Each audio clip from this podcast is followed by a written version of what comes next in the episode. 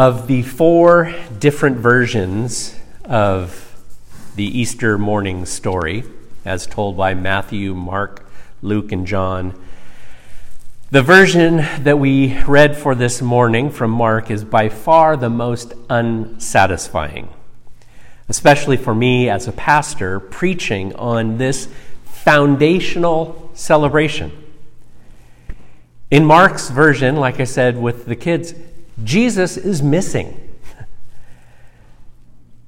Whether we believe that's because his disciples stole the dead body and hid it somewhere that no one has ever found, or whether we believe that Jesus rose to new life, eventually appeared to numerous witnesses, and then moved into the heavenly realm, in Mark's writing of the story, all we know is that the tomb is empty.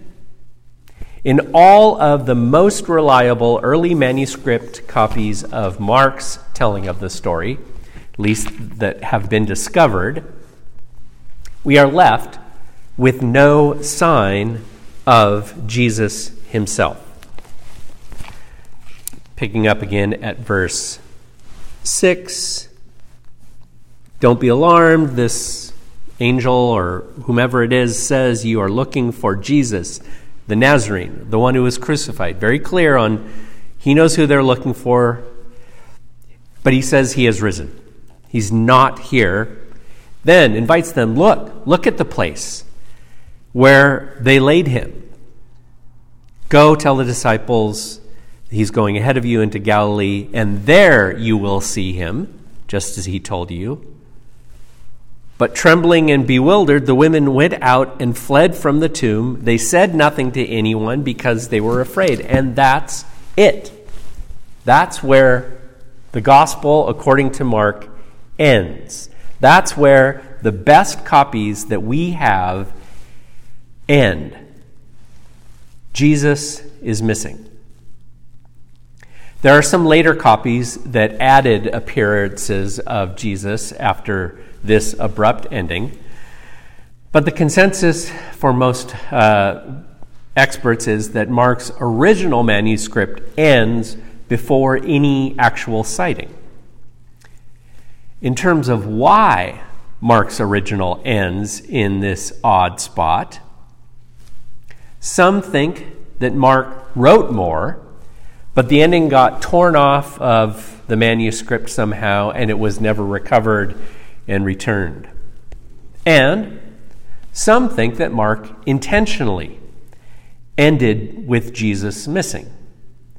That Mark was, in a way, trying to emphasize the incredibility of this story. That it is literally not credible to claim that a dead person came back from death to a new and eternal life. And yet, if the resurrection part of the story isn't true, then everything about the Christian belief system is garbage.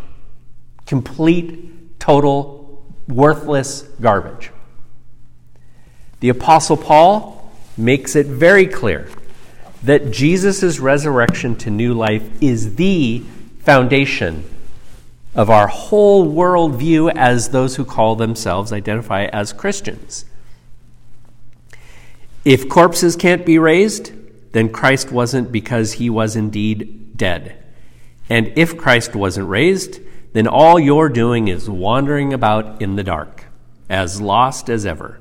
It's even worse for those who died hoping in Christ and the resurrection because they're already in their graves. If all we get out of Christ is a little inspiration for a few short years, we're a pretty sorry lot.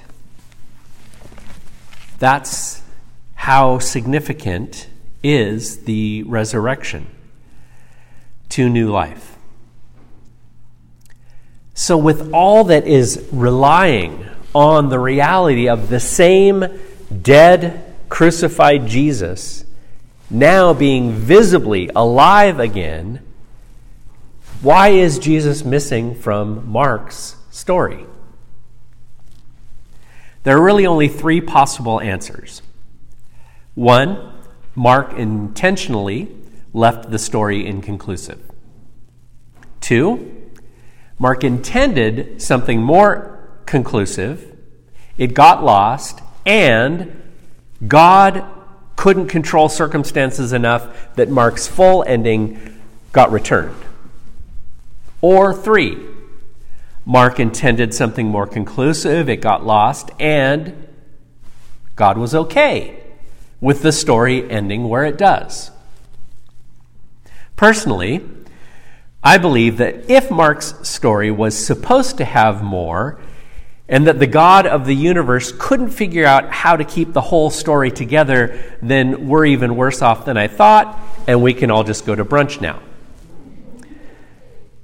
But I don't believe that. I believe that either Mark intended the story to end with Jesus still missing, or God is okay with the story ending with Jesus missing.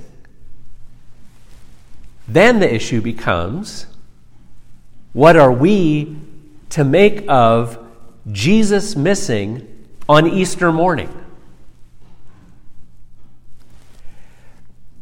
I think perhaps the greatest thing that we can do is acknowledge the truth that for many of us, if not all of us, Jesus is sometimes missing from our lives or has always been missing. We know the story. Jesus did appear alive to Mary Magdalene and several women, then to a bunch of guys.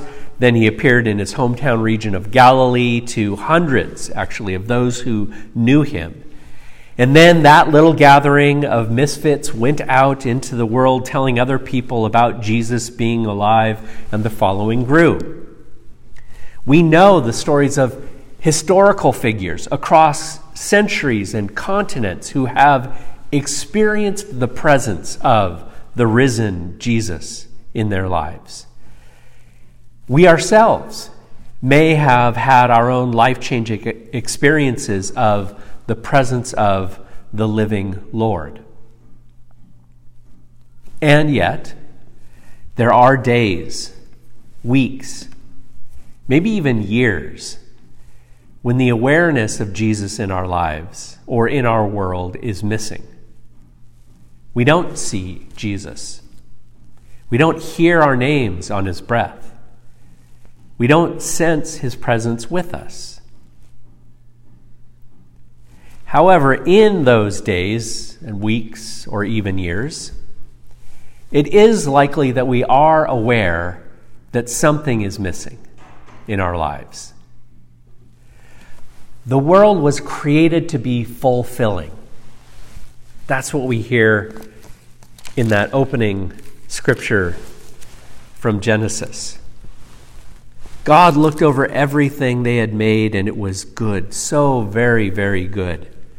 It was evening, it was morning, day six. Heaven and earth were finished, down to the last deal. By the seventh day, God had finished their work. On the seventh day, God rested from all their work. God blessed the seventh day and made it a holy day because on that day God rested from their work, all the creating God had done. This is the story of how it all started. It was good, it was very, very good. But something went wrong. And we know that brokenness. We know the emptiness of the tomb. We know something is missing. As it was for the women in our Easter story, the awareness of something missing can be fearful and bewildering.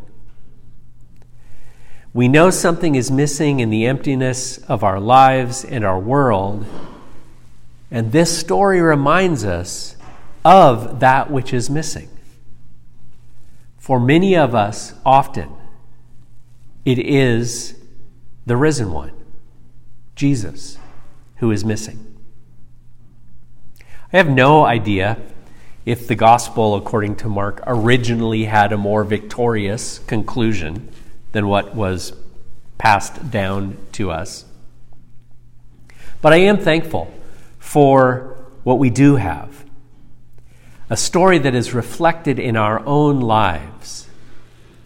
Starting out the day or starting out the week like Mary and the others were. Trying to do what needs to be done, even when that work is sad or difficult. Becoming aware of an emptiness, of something missing in our lives. As it was for the two Marys and Salome Easter morning, such is the experience of our lives. But Mark's telling of the Easter story also provides us with hope. Verse 7 Go, tell his disciples and Peter, Jesus is going ahead of you into Galilee. There you will see him, just as he told you. Galilee was home for most of these disciples. I believe this is God's way of saying essentially, keep going. Keep living your life and keep looking for Christ in your life. You will see him. And we know that the, the disciples did see Jesus there in Galilee, that Jesus had risen to new life and had gone ahead to meet them. We know that Jesus' followers found what was missing. And we know that the same is true for each of us. The great news of Easter, even in Mark's telling of the story, is that we will experience emptiness in our lives. We will become aware of something missing, but we keep going, and we will find what is missing. We will find Jesus, the risen one. Thanks be to God.